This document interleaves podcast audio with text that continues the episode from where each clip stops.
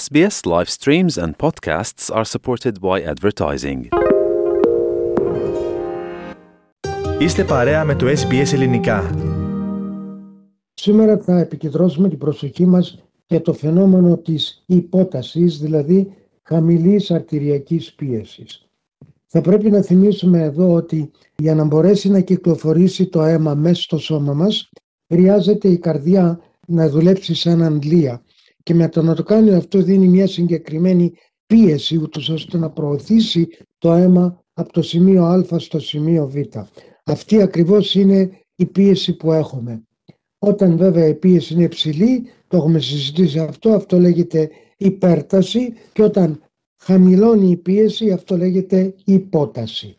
Άρα γιατρέ, τι προβλήματα μπορεί να μας προκαλέσει η υπόταση και κυρίως ποιοι είναι οι λόγοι εμφάνισής της; Θα πρέπει να κάνουμε εδώ μια αποσαφήνιση, Αλέξανδρο, ότι ενώ υπάρχει η υπέρταση, η ουσιαστική υπέρταση σαν μια ασθένεια η οποία αντιμετωπίζεται σαν ασθένεια, η υπόταση βασικά δεν είναι μια ασθένεια, είναι ένα σημείο αν θέλετε, ένα σύμπτωμα το οποίο είναι αποτέλεσμα πολλαπλών αιτιολογιών και θα πρέπει να βρεθεί η αιτιολογία γιατί κάποιος έχει χαμηλή πίεση. Πρώτα πρώτα, υπάρχουν άνθρωποι που έχουν φυσιολογικά χαμηλή πίεση. Πάντοτε η πίεση τους είναι χαμηλή και δεν επιδράει καθόλου στη λειτουργία του οργανισμού τους. Αυτοί οι άνθρωποι δεν έχουν πρόβλημα.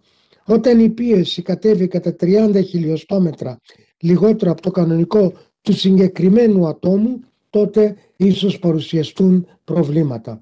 Να σας διακόψω εδώ γιατρέ. Να πούμε κιόλας ποια είναι τα φυσιολογικά επίπεδα της πίεσής μας. Βέβαια, βέβαια. Η πίεση όπως ξέρετε αποτελείται από δύο αριθμούς και λέμε κάποιος έχει πίεση 120 με 80. Δηλαδή όταν η καρδιά συστέλλεται, δηλαδή στο maximum πιέζεται, αυτό είναι μεγαλύτερη η πίεση. Όταν χαλαρώνει η καρδιά, ελαττώνεται η πίεση και λέμε παραδείγματος χάρη ότι είναι 80. 120 με 80 λοιπόν συστολική, 120-80 διαστολική. Κυμαίνεται όμως η κανονική πίεση από 100 με 70 έως 130 με 80. Μπορεί να πάει κάτω και 60. Υπάρχουν άνθρωποι που έχουν ακόμα και χαμηλότερη πίεση. Αρκεί όμως αυτό να είναι το σταθερό τους. Μιλήσαμε για πολλές αιτιολογίες για την υπόθεση. Η πιο κοινή αιτιολογία από τις πολύ κοινές αιτιολογίες είναι η απλή λιποθυμία όπου ο ασθενής είτε εάν ακούσει κάτι πάρα πολύ άσχημο νέο ή εάν διεγερθεί από υψηλό πόνο, τότε η φυσική, η φυσιολογική αντίδραση του σώματος είναι να κατέβει και η πίεση και ο παλμός, λιποθυμάει βασικά ο ασθενής, χωρίς κατά ανάγκη να χάνει τις αισθήσεις του και αντιμετωπίζεται αυτή πάρα πολύ εύκολα με το να βάλουμε τον ασθενή ξαπλωμένο με έναν ειδικό τρόπο ώστε να επιστρέψει η κυκλοφορία στον εγκέφαλο. Επίσης όμως Εάν ο ασθενής χάσει μεγάλη ποσότητα αίματος από κάποια αιμορραγία εσωτερική ή εξωτερική, αυτό είναι επικίνδυνο, δημιουργεί αυτό που λέμε σοκ, υποβολεμικό σοκ και κατεβαίνει η πίεση και αυτό χρειάζεται άμεση αντιμετώπιση. Όπως επίσης και όταν χάνει υγρά από διάρκεια, από πολύ υδρότα, δηλαδή όταν παθαίνει βασικά αφυδάτωση και χάνεται ο όγκος του νερού μέσα στα αγγεία του αίματος. Λοιπόν, επομένως όταν πέφτει η πίεσή μας, τι αισθανόμαστε; Εφόσον η πίεση πέφτει χωρίς να είναι έκτακτο επεισόδιο όπως μεγάλη αιμορραγία, ο ασθενής μπορεί να αισθανθεί κάποια ζαλάδα, κάποια αστάθεια, τα μάτια του ίσως είναι θολά, η όρασή του είναι θολή, κάποια αδυναμία και κάποια κούραση.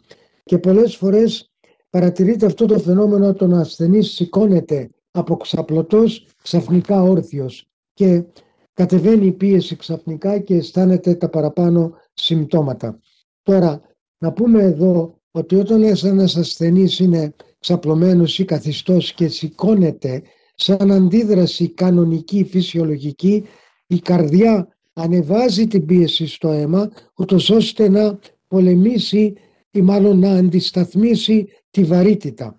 Ασθενείς οι οποίοι κάνουν το αντίθετο έχουν πρόβλημα. Όταν ο ασθενής δηλαδή σηκώνεται και πέφτει η πίεση αντί να παραμείνει η ίδια ή να ανελύει λίγο παραπάνω, οι ασθενείς έχουν πρόβλημα και μπορεί αυτό να είναι πολύ απλό ότι δεν έχουν αρκετά υγρά στο σώμα ή ότι παίρνουν φάρμακα για ψηλή πίεση που η δόση τους είναι λίγο παραπάνω από ό,τι πρέπει. Τώρα γιατρέ, επειδή αναφέρατε και το θέμα κάποιος να σηκωθεί πολύ ξαφνικά από το κρεβάτι, να του πέσει η πίεση, επειδή αυτό συναντάτε ιδιαίτερα στα ηλικιωμένα άτομα, ποιες είναι οι δικές σας συμβουλές; Ειδικά όταν προχωράμε στην ηλικία και να μην παίρνουμε φάρμακα, ελαντώνονται οι αντιδράσεις ή του, οι αυτόνομες αντιδράσεις του σώματος, ούτως ώστε παίρνει καιρό μέχρι ο οργανισμός να καταλάβει την αλλαγή αυτή και να ρυθμίσει την πίεση κατάλληλα. Καθώ θα είναι πάντα στους ηλικιωμένους όταν είναι εξαπλωμένοι να κάθονται για δύο λεπτά και μετά να σηκωθούν σιγά σιγά και όχι να μεταφερθούν από την ξαπλωτή κατάσταση στην όρθια γιατί μπορεί να κατέβει η πίεση.